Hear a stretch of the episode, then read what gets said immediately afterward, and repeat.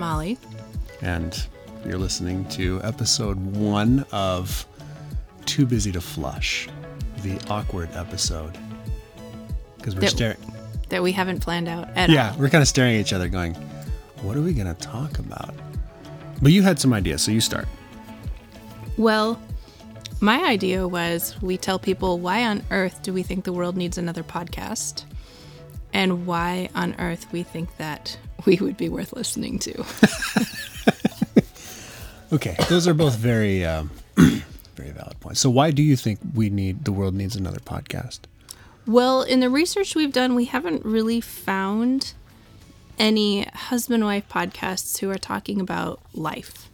Just being real, but trying to be redemptive and encouraging at the same time. Just talking about we have four kids who are ages nine down to one. And so uh, everyday life is a struggle. And, um, and we just haven't found anything in that niche. And yet, every time we talk to friends or family who are in the state, stage of life that we're in, um, that's what we talk about with them because that's what we live every day. I was at our church staff meeting today, and we were going around the room sharing some things about our ministry areas. And then they asked for what we're excited about this year and prayer requests. And I happened to mention that I'm very excited about this show. And as I was up way too late last night writing potential blog posts uh, for the blog, so if you haven't subscribed, go over to tb2f.com and punch in your name an email or just actually your email, I think, in the list and subscribe to our website because we're going to write a lot. And that's what I'm really excited about. I have a voice. I feel like I have something to say again. Like 15 years ago, life crashed. I couldn't write anything. Sat down and try to write music, write whatever, nothing. I could write technical posts, blog posts, but no, um, nothing like personal life oriented or, um, I don't know, teaching related or something, but I feel like I have something to say now because it just kind of like went blah. And I was like, wow, I've written like six different things in the matter of an hour. So that's going to be interesting. It's going to open up a whole world in my in my life that's going to be really weird, I think, or different. I don't- I don't know where this is going to go. I haven't told you this yet. No, you haven't. You know what what I- I haven't told you yet? No. Is if you're going to bug me to write, you have to watch the kids one afternoon a week on a schedule, not like a you got to get out of the house, do something. You got to get out of the house, you got to do something. But like a okay, it's one o'clock on Thursday. I'm leaving the house for three hours What a, what because about that's what we do at one o'clock on Thursday. Because otherwise, I don't have space in my life to No, that's be a regular consumer of things that make me think, and then to process them. And And you have you have another outlet of a major unnamed internet source that wants you to write for them that I want you to write for. So we need to I find don't time, to do that. Okay. So we need to do a three hour adventure to Steep World. I'll go work out. but you Kids have to bring the baby too. Ooh. I can't write with her. So we have a baby. She's 18 months old. She's twenty months. 20 old. months old. I don't even know anymore. And she has diarrhea right now. Again. She's been sick for three weeks straight. The whole family's been sick for like a month. This has been the worst Sick season we've had in a long time. because I got a cold somewhere around October, and then it's just kind of been constant since. You know what though? I think that this is normal for us in the last two years when I was pregnant and we had a newborn. We're like God's mercy because we only ever had puking in our house over Mother's Day weekend for two years straight. There was and now this. God's like lifted the barrier, He's lifted the protective hedge, and He's opened the floodgates. There was this one time we were at your parents' house. We were at Molly's parents' house, house sitting because they were on a cruise or something. It's what old people was do, when I we guess. were living with them. Oh, that was a terrible time too. We can talk about that on another episode. Um, one of the few moments in our lives that drove us to marital counseling. Anyway, um, we were all. I just remember all of us laid out on the floor in various stages of All five of us were puking at the same time. Yeah, it was bad. And On the living room floor, just laid out for like 24 hours. and I'm pretty sure the dogs carry whatever we had. I know dogs can be carriers for norovirus because then my parents came home and we could hear my dad puking through the floor. We were in the bedroom below him, below their bathroom for days on end. It was horrible for them, way worse for them than for us, but it was bad for us because we I was literally puking while holding Elise, who was one at the time, who was also puking. It was the worst. I love it. It's so bad. Yeah, I had a conversation with somebody the other day, and she doesn't say puking or vomiting; she says spewing. And So kind of like Garth, so, like Garth such a and sweet euphemism. Like, well, sort of. Every time I hear spew, though, I think of Bill and Ted's, or not, uh, you know, uh, uh, Garth. I was never into that genre. Hey, that genre drove you're me gonna nuts. spew, and then he pulls out a little paper cup, spew into this, man. What is that? They did the basement TV show. What I'm blanking right now Phil on and Ted? classic. No, it's not Bill Bill, and and Ted? Ted's Excellent Adventure. It's um, they did two of them. Man, Dana Carvey and Mike Myers. See, they, those just drove me nuts. I didn't like them. that there was that hot Asian that was really popular in movies for a while. That was the girlfriend. She was a record exec, I think. Somebody's going to tell us. I can't believe I'm blanking on this. Anyway, uh, where were we? What Um, are you drinking? What are you drinking right now? I'm drinking hot chocolate. Actually, Trader Joe's sipping chocolate with four roses in it. And if you're not familiar, Four Roses. is Wayne's a- World. Wayne's World. Thank you. Nobody has to tell us. We just have to Google it. Oh, that's right. I forgot we have phones. We're not living in the dark ages here. Um, yeah, anyway, so I am kind of excited about this for another reason because and we talked about this when we when we started discussing the Airstream project. Um Molly and I were discussing an Airstream project earlier this year. We can talk about that in another episode too. It hasn't come to fruition yet because money seeps out other areas as much as we try to save um, but because this is one of the first efforts that kind of combines my passions and interests with family. So it's not simply around, I'm not sitting here thinking, what am I going to do next in my career? I'm not. I'm not. Little whipping cream malfunction. This is this is why we don't do it on video. I just poured hot chocolate down my neck as the whipping cream came out in a pile. Nom nom nom.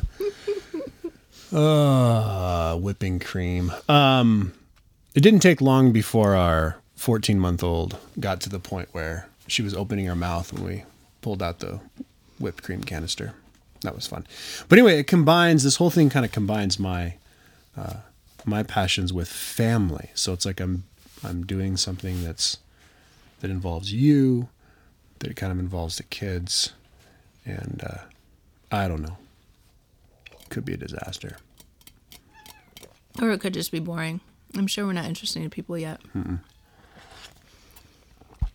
So, what does anybody want to hear about? Should we take calls? I'm kidding. By the way, the only time we have to di- time to do this is after the kids are in bed. Oh, the and kids so are in bed. it's Yeah. who knows if they're asleep, but it's 9:30 at night and I'm edging up to my bedtime too. Okay, so we're we're it's January 14th, and we've kind of discussed why. Oh, the cat is climbing my sound panels. We've kind of discussed why we we think we could bring we could offer something, and the world could use another podcast. Um, but also, New Year's resolutions. You had some thoughts you wanted to share on I didn't actually think through any New Year's resolutions Oh. because I don't really do that because I don't like being committed to something that then I'm going to fail at. Um, but you did. You had New Year's. re- You're all like Oh, New yeah. Year, New JR. Sort of, not really. I mean, some of it, yeah, some of it, it's just an opportunity. It's those resets in life we get. Like, I like talk about resets. We have hourly resets, yearly resets. And I don't know, I think God puts those, those things into our lives for, He knows we need them. You know, we need to go to bed at night and wake up feeling fresh and renewed every hour, every second. But Our anyway, body actually physically rebuilds itself when it's sleeping. Um, there are things that happen physio- physiologically when you're sleeping that don't happen when you're awake. So it's not just like a mental reset, it's actually a physical reset when you sleep at night. So getting drunk at college and wasting away your days, and then you sleep all for 14 hours straight. You're kind of rebuilding the damage you did. No, no. But Oh. I like didn't do that. when your kids are sick, you have to get them to sleep because their bodies really only heal when they're sleeping. I mean, I didn't do that. I went to Bible school, but uh, yeah. So New Year's resolutions.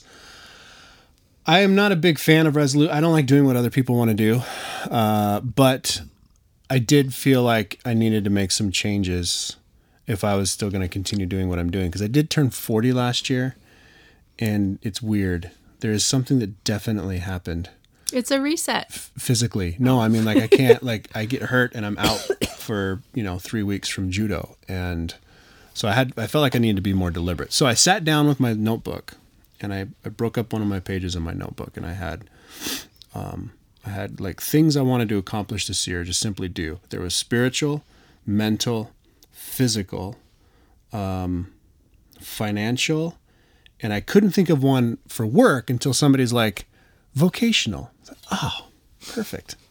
Vocational. So I, I put together all of those things and I wrote down a few various things in there. And um, so that's what I did. And I'm trying to follow through with it. Um, and I'm already failing today with one of my spiritual ones, which was just read the Bible or stay in the Word every day. And I have been every day, except today, because tomorrow's my Bible study and I haven't read my chapter yet because we decided to do this. And I was so behind on everything today. It was crazy. You did read that psalm book to our Did kids at dinner time. book, yeah. No, So- having family devotions is one of those things that I've been wanting to do every day. That is hard. It is hard. It's easier when you're a homeschool family. Well, you're not there, but I do something biblically, devotionally, usually with the kids when we're starting school. So, I mean, in some ways that checks off the family devotion mark, but it would check it off more if you were to like sit down at the table with us. True. So uh, that was where I was heading with uh, heading with family. What I did with some of my New, Year, Resolution. New Year's resolutions, and a lot of them related to the family, which was kind of cool. Like we've got, you know, this long-term airstream project which we want to do, um, and that involves financial and household, and you know, thinking through. Part of my thing too was um, looking at the house, going, okay, I want to redeem some some of my time a little bit better.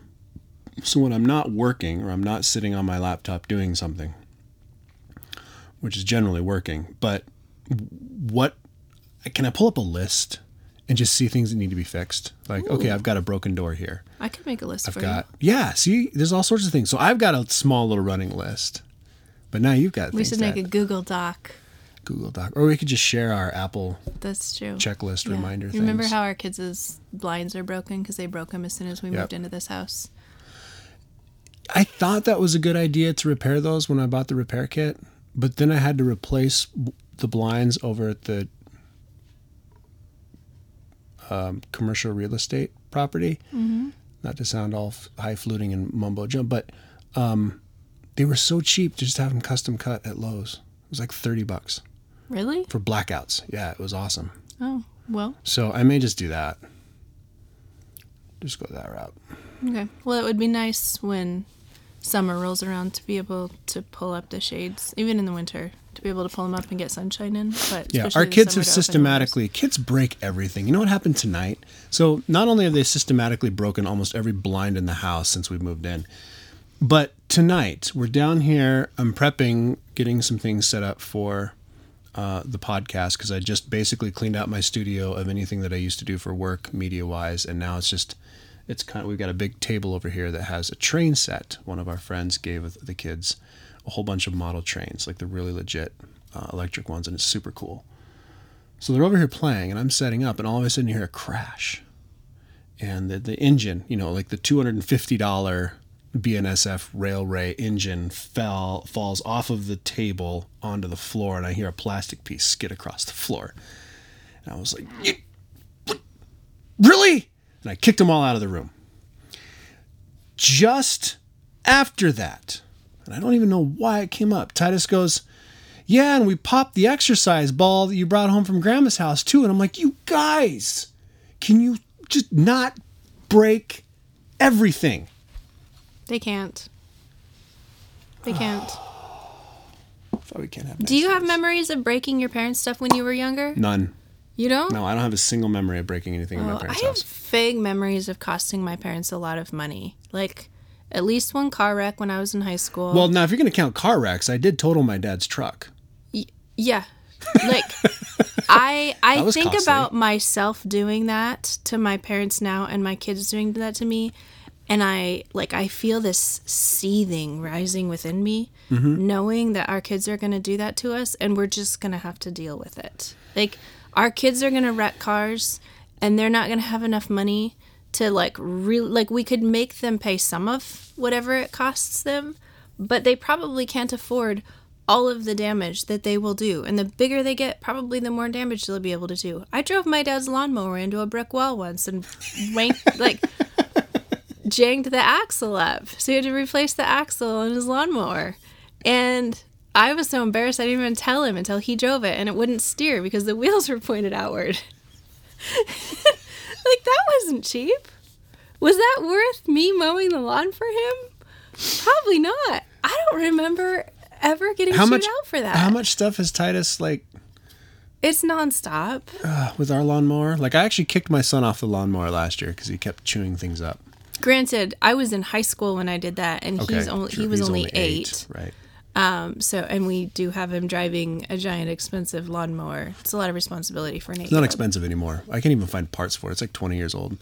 It would be expensive to replace. That's true. That's very true. So it's expensive. We need it to keep working. So New Year's resolutions. You're you're gonna save enough money to fix all the things our kids break. oh, yeah, if it doesn't go And out everywhere. I just be- got another $200 bill in the mail today. So it's like for going health insurance. So it's like, oh, great. it's constant. And you're gonna be a great spiritual leader for our family. I'm going to be super dad. I'm going to be super husband, super dad. You're going to get back rubs every night. Free back rubs. Dang it. Can I swear on the show? Probably not. No, but Keep it PG, let son. the listener PG, son. understand what a free back rub means. Yes, I charge for my back rubs. They all know. Um, Is that how all women are wired, by the way? I've actually, as I've gotten older, I've come to like realize that all women are just wired to need back rubs before Not anything. all they don't, They don't throw themselves at men like you see on TV. We're wi- generally speaking wired differently, but there are relationships where the woman has a higher libido than the man. I've never actually personally met one, but apparently they exist out there. I've never met one. I've heard. I, I hear that it exists. Um, They're mythical unicorns. but but I women moms spend all day with kids clinging to them. We are not starved for physical touch. We are touched out. Except the back rub is like a a a re- like it's a receiving touch. It's not a sucking me dry touch. Because I'm like starved. I'm like touching starved. My kids hug me, but then they run off. It's different. yeah, I don't want I've- that kind of I have- affection. I'm starved for another I've kind of affection. barely been able to put Faith down for three weeks straight now. oh, she's horrible. She's so cute though. I was thinking She's pretty adorable when she's I- not horrible. like parenting is mind spinning because I wanted nothing more than to put her to bed tonight. And she was fussy enough that I rocked her to sleep. And then I just sat there and held her. Because it was like I regretted resenting her all day. Like all day long I resented how clingy and needy and whiny she's yelling in my ear. And I sit I'm, she's 20 months old. She should be over the you have to stand and jiggle me phase. No. I sit mm. down and she screams at me and I'm like, I'm not, I'm tired. I can't, you're physically too heavy for me to stand and hold all day long. I have to at least sit down if I'm going to hold you. So I grow to resent her by bedtime. And then I'm rocking her and I regret resenting her because she's my precious child and she's been entrusted to me. And she just, like, I'm her only mom and moms are special And I'm gonna because. slap her across the head with a book. Uh, I mean, so, not literally. I mean, it's just like it's like whiplash. You go from resentment to guilt in the length of a breath. I don't feel that quite as strong. It's more of a. I have moments where I feel crazy guilty for the way I treated my kids. But then other times I feel like, no, you deserve it. That's where I think I maybe I may be screwing up somewhere. like yesterday, like I just I got I had to get in Lily's face because she was falling apart. Do you remember what she was falling apart about last night at bedtime? Yes, because she didn't want our good time with friends to end. Ah, yes, good time with friends. And she was falling apart. You told her twice. And then we were going to brush teeth, and I was really priding myself on being patient because I was just letting, I was, we, we talked to her, we're giving her opportunities, shepherding the heart, yada, yada, yada. And then we go to brush teeth, and I grab the toothbrush and hand it to her, and she, what did she do? Something happened, and she like pushed me away or something. Oh, and I just, I lost it got right in her face. I didn't yell at her, but I was pretty stinking intense. She started to cry. I was like, You've been given several opportunities now. Your mother's given you an opportunity, and you are not changing your attitude. I'm going to spank you if you don't fix it right now. Lips started to quiver, and she was kind of sad. She was trying not to cry, but then I felt bad. I made her cry, but at the same time, I'm like, You deserved She'd it. been wailing You're angrily being a little for an crap. hour by then. Yeah. Ah, yes. I don't know what we're going to do. So, where do you want to take the show? What kind of things do you want to put in the show? Well, I haven't. Teeing you I up don't for think. Yeah. I, I don't think I've talked to you about this at all, but I think that That's what we makes the show fun. have- at some point, we'll have a formula, and it will not be meandering quite as much. What's going to happen? What's going to happen is we're going to be on by ourselves going through our days, going, I need to talk to Molly about that, or I need to talk to Jr. about that, and then it's going to be like, no, wait, I'm going to write that down and save it for the show, and we'll talk about it on the show with no forewarning. No, for real. I think that we should do that because That would be one, fun. One thing that I feel like couples don't do because we just don't have time is have real conversation. Like our pastor, who is the marriage the marriage pastor, is always encouraging couples to have like foot to foot time on the couch. So there's nothing like you know, there's no back rubs that might eventually lead like just conversation where you're talking things through. And I think that the reason he has to encourage that is because we don't talk things through. And I think that we can give people the opportunity to hear us talk things through in a way that isn't you know isn't horribly broken. I mean, we're we're broken people, but our marriage isn't horribly broken right now. Um and so if we, you know, just as we're talking through issues of life, I think that for sure we can do that in a rel- it's not live, so if it goes really bad, we, we don't we don't publish it. But um but um anyway, So do we mention names? Do we talk about family no, we issues and friend names. issues? No, no, So the other day, you never guess who like totally shut me down. No, we don't do names.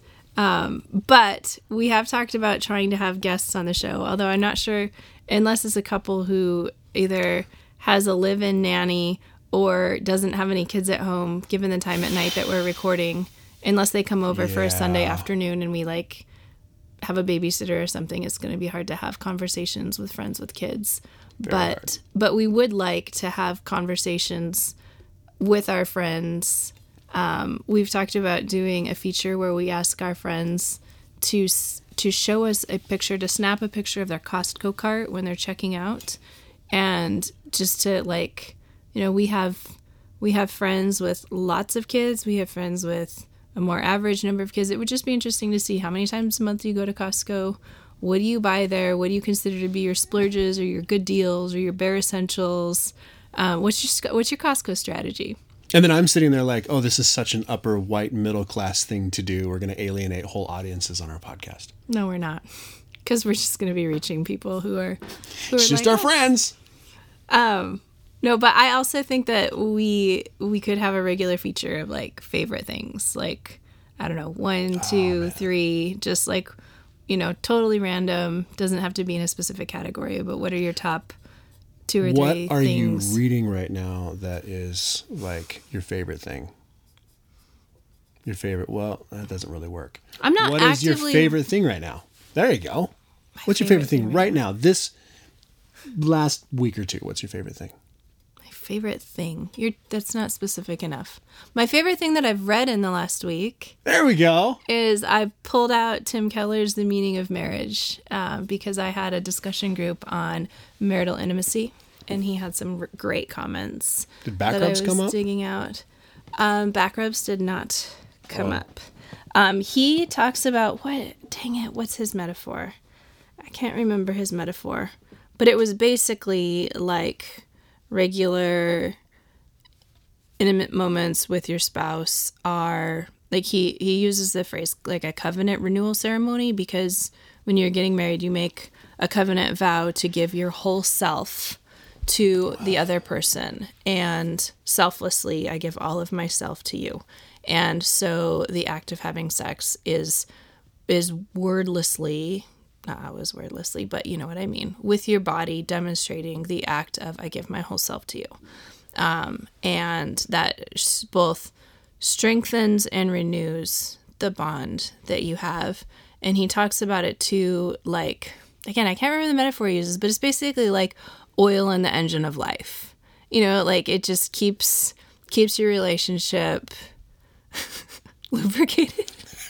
I'm sorry. That goes to the slightly irreverent, you know, but I love this. This show's getting better and better. but that um that you need you need to have this as a regular priority in your life because it um like the the I work for a group called Canavox and the Canavox um wording for it now I'm blanking on that. I used it multiple times the other night. It is nine. It's yeah, it's my bedtime, and I've had at least night. one shot of whiskey in my hot chocolate. Um, but essentially, you're both. Um, oh, it's a thermometer thermometer. and a thermostat. So your so how your sex life is uh, is a demonstration of the warmth of your relationship. So you're not going as a married couple, you're not going to have a great sex life if your relationship is suffering otherwise. But because you can so demonstrate self sacrificial, other centered love and commitment through sex, it's also a thermostat. So if your the thermometer is a bit cold, you can turn the temperature up by joyfully serving each other in bed. I would say that. I like I that would say that's true because there's moments where I'm not getting along with you for whatever reason or I'm cranky about something. But my physical desires just take control and I'm like, screw what I feel. Let's go for the gusto. And then when I'm done, I don't I don't remember what I was upset You don't about. resent me anymore. I don't remember what I was upset about. Well, I've never resented you. That's a that's a stretch. Really? Really? Hmm. My kids, yes, that has been an ongoing struggle since as they've gotten older, and I think it'll continue to be a struggle for kid resentment. But not, I haven't resented you. Gotten frustrated and angry, as we all do with people, but I've never resented you. I don't know how to resent too many people. Resent seems really strong to me, though. But I don't know. Um, I had a thought and I lost it. So anyway, that was that's something that I probably the only thing that I've read in the last week. I know when I read about sex, it's one of my favorite things too. Huh. Um, my favorite thing right now, um, honestly, it's probably been been kind of building this little too busy to flush thing and kind of finalizing the website and looking at podcast hosts and what they can do and thinking about you know the potential of being superstars. the whole world bowing at my feet. That means amazing. that somebody on our friend list shares this and somebody who is not on our friend list gives it a listen. and gives a crap. That's what that means. Um, nobody should give a crap about us. That's that's the truth. Well, one of the favorite. I did start reading one of the Christmas presents you got me though. Uh, Andrew Peterson's "Adorning the Dark." I didn't know what to expect when I started reading it, but I got eight chapters in in one night, and um, he he he he he touches me. Not in the way we were just talking about, but he, he touches like my, my He is a gift. mentally it's emotionally he like he speaks my language he talks about like an, an eternal homesickness. He talks about longing. He talks about, um, you know, the, the desire to be known and the desire to to show that you have worth, that you're worth something. All those things, and I'm like, I struggle with that, man. I struggle with that. Oh, dude, you got you got my number. I struggle with that too. All of that stuff. Um, and you know, we I had a it was interesting. I had a conversation. I'm kind of fascinated by it now because I'm in it. But um, I had a conversation with him after a concert he did here in Billings last year, and we were talking about midlife crisis. And he goes, you know, there's something real about it. I don't know what it is, but you know, people make jokes about it. But he's like, there's there's something that really happens to a, a dude. And I'm like, mm, yeah, it, it, there is. Because he sat on the he sat for like eight months on the couch. Was just super depressed. Um, mine wasn't quite that, but there but it does encapsulate all of those things of longing, homesickness, worth, desire, um, you know, all these other all these things where you're searching out like what am I even here for? I mean, I'm like the vocationally epic failure of life. Like if there's a model of vocational failure, that would be me. Um, so I've never staked a claim in any. I've never made a career anywhere. I've never. It's it's depressing. Um, so he's speaking all these things, but he's doing so from a very redemptive standpoint. And then he he goes on to talk about a house that they bought. They had this dream to live out in the country in Nashville. So they they moved out of there you know, kind of like what we lived in, you know, kind of suburban, general suburban three bedroom, two bath home, um, into this little farmhouse on 20 acres. And he said the kitchen was like the size of a closet. so there's, you can only fit one, maybe two people in the kitchen. Um, but he had land. And he said there was something so restorative about going out and redeeming the fallenness of the world in his little patch of land, planting trees, building walls, building bricks.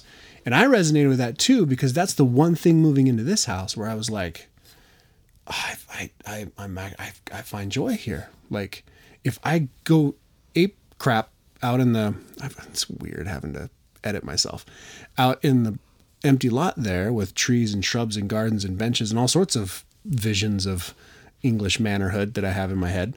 Um, I'm not going to want to move out of the house. I'm, going to be sad when I leave. Like before, I'd be happy to let this place burn, but now it's like, I don't know. So that's what I'm reading right now. It's really good. I'm enjoying it. It's prompting me to think through midlife crisis, and I've, I think there was like two posts that came out of that that I was drafting last night, and then a couple others. But we'll see where it goes. I think I'm actually like I might be actually be able to like write about like as some of my closer friends call it, like pre-divorce JR and post-divorce. They had the slang term like BC or post. I forget they I forget what they called it, but the dark years. They called it the dark years. dark years JR and light years JR. I might actually like write about that a little bit, hmm. or at least my my growing up years, because it's such. I feel like there's such a contrast with the Christianity that I grew up with, and the Christianity that I know, we're so like black and white that it's like I feel like there's something to be said there, and it could be maybe weave in some anecdotes, some funny, random stories of JR. Would anybody listen or care? I don't know, but I don't really care because it's just it's more personally fulfilling. I was Instagram stalking Joshua Harris the other day just to see what crazy stuff he was. Oh, and Derek Webb. Speaking oh, of people who grew up in legalistic and have reacted against it. I'm glad you didn't go that far for the sake of us and your soul. Um, but there's like a whole culture out there of celebrating, um, celebrating deconversion, and it's sad and tragic and leading more people astray. Is he celebrating it now? Oh, for sure. Wow. Oh yeah, both. It's kind of like once you once you open that door or crack that bottle, you just chug the whole damn thing. Oh, I just I gotta edit that. I think. Do I have to edit that? Is it explicit? I don't even know what the ratings are on iTunes. I don't know. All right, whatever.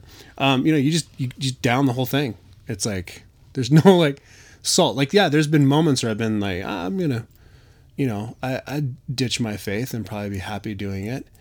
Um, but it's never like I'm gonna chug the whole bottle and start raising my Whenever. I've and then- considered ditching my faith, I always think of the disciples saying to Jesus, "To whom else would we go?" Like, Right. are there really other sources offering hope out there? Like Derek Webb is super humanistic. Like when he, I don't know if you followed his music back in the late '90s, who didn't? early Call 2000s. was like well, not no jam. post Caedmon's Call. Like when Oh, he was a solo artist. Well, I wasn't a fan he of had his all, music. He had. I loved his music. He had all this stuff about. I mean, it was very um like i'm depraved and i'm nothing without jesus and i need jesus. Um and now he like he's literally writing songs to counter the songs that he wrote during that era. And they're all about like i'm enough. I don't need anything propping me up. Like i'm good enough in in and of myself. Um but i when i was in seminary I noticed this, and I, it was it was in the forefront of my mind because in Sunday school on Sunday, um, our pastor was talking about the nature of doubts, and your mom actually had this killer comment where she was talking about what's the heart motive behind our doubts.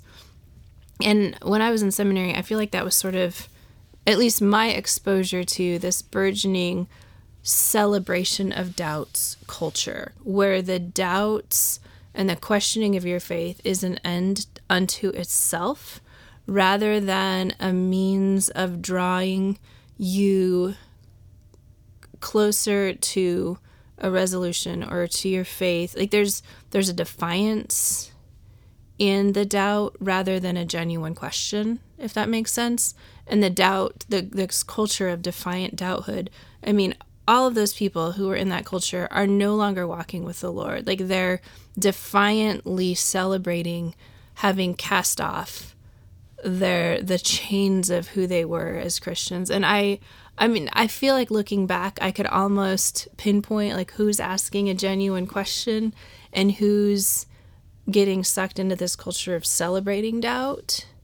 Um, but but for sure Derek Webb is in the like is in the I mean he's past the celebrating doubt now. Like now he's full on like anti which baffles me that he's now married. He's married to the to a Oh, lead, that lead singer for um, I am they. I Am They. Yeah. Yeah. So she's like this major upcoming Christian singer and she's married to Derek Webb who's like like his Instagram posts are so anti everything that she purportedly stands for in her singing. It just baffles me. Like what was what's she thinking? What's she thinking?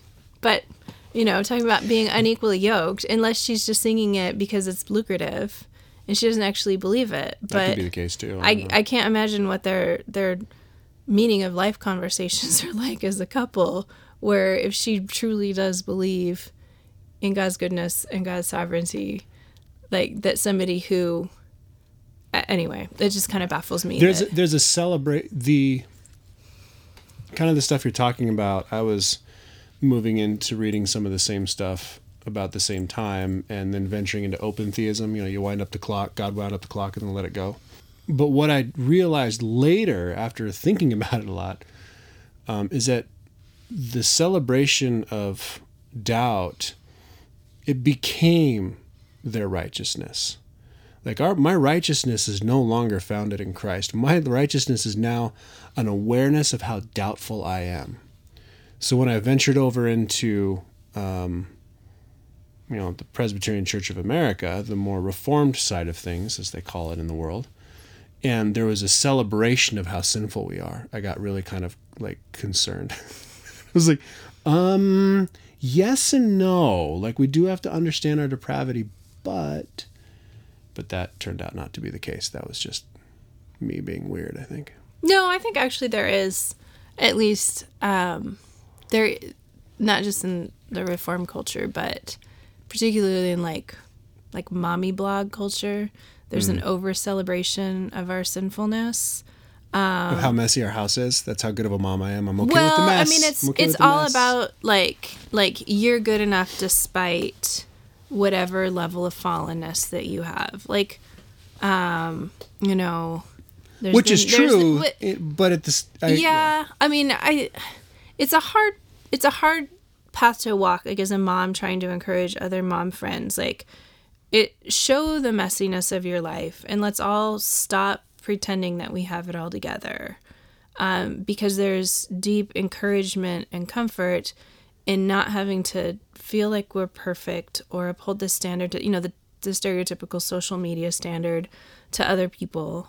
But at the same time, um, that am I am I in in being a fellow sinner in a broken world with people? Am I celebrating the vices, you know, or the sin that um, that exists there with me? Um, you know, I'm, I can acknowledge the sin, but am I with the messiness? Am I condoning my laziness in the midst of it with the messiness or the fact that my kids are running amok? Like, I could solve a lot of problems by not being lazy and proactively disciplining or, you know, stepping in. Yeah. Or am I am I actually harming someone by posting about how five o'clock ticks and I'm pouring a glass of wine? Like that's you know, it's funny until it's true that you actually are dependent on the wine to survive your kids for the evening. Yeah, but if you're pouring a, if you're pouring a glass of wine at 5 p.m., you're a rookie. I mean, yes, that's funny. You need to be pouring That's it at 10. Funny. See, that's I'm making your point. Yeah. And so no, it's the meme is that like you drink coffee and then you switch to wine. Um, but I, I don't know. I've just been thinking about that in in my world. It's a hard um, line to walk between encouraging in the midst of fallenness and being real, but not letting the realness become an excuse or um, or a way of actually condoning things that God needs to be working on in my life. Yeah, I like that. I think we've gone on long enough. I, I'm going to run an idea by you. Okay. Um, in terms of having direction, there's the low hanging fruit of my um, my women's retreat talks. So for those of you who are out there listening, who the one person who doesn't know us or doesn't know that I was a speaker at my church's women's retreat this fall, um, I put together three. They were 20 to 30 minute talks on identity, relationship, and hospitality. yeah, those definitely need to go up on the website. And well, I, I don't really want to publish them because I wrote them as I would speak them. oh, And so I was thinking that like our next couple of podcasts could be me in dialogue with you giving the talk. And so you can because I haven't heard the talk. you haven't. I haven't heard, This is how much time we spend together. I spent a huge portion of our lives, but I mean, I could uh, ideally it would be a little bit more of a dialogue than just lecturing, um, which was what it I was. I would hope so because that would be. I'd be like, so we're gonna monologue, Molly monologue for. I mean, it could be. I mean, it could be its own I'd be episode. fine with that. Yeah, that'd be I think highly of myself that I'd have no problem. Most people in our circle would probably rather listen to you monologue than no, but I think there would be a couple of opportunities, at least in each one, to have to have you give feedback or what are you? Well, sort of, but I invited somebody on to talk about family mission. yeah, but you didn't give him a time frame. I said maybe the second episode, Oh, okay, cool. but we don't have to. But we could springboard into the second episode. We ha- we never talked about the name, why we chose this name, and that would be a good episode to talk about why we chose the name, and then use that as a springboard into like talking about family mission, family vision, family like. What does that even look like? Do you even have to have one? Is that stupid? I don't even know. You have one whether you think about it or not. See, that's let's save this for next week because I'm like I do because I'm gonna have to think about this now all week. Okay. I hope I don't come off as the stupid husband, like on a sitcom husband, the stupid dad. Well, here's the bumbling, happy-go-lucky, stupid dad again on a family sitcom night, sitting next to the son. wildly educated wife. Right. So are we done? Okay, I think we're done. So, um, follow us on Too Busy to Flush, grammatically grammatically um, spelled out uh, on Instagram or toobusytoflush.com or just tb2f.com. Those are the only two Two, channels. the number two. The number two. And we're going to be posting the podcast episodes on our website, and they'll go out over the blog, and we'll we'll notify people on Instagram too. So, um, yeah, TB2F as in the number two. Um, And let us know if you think there are things we should be talking about. Yeah, because we'll talk about anything, won't we, honey? Pretty close. Yep, it's good stuff. We talk about anything. So that said, I'm gonna go give you a back rub, and we're gonna call this a, a show. Free back row.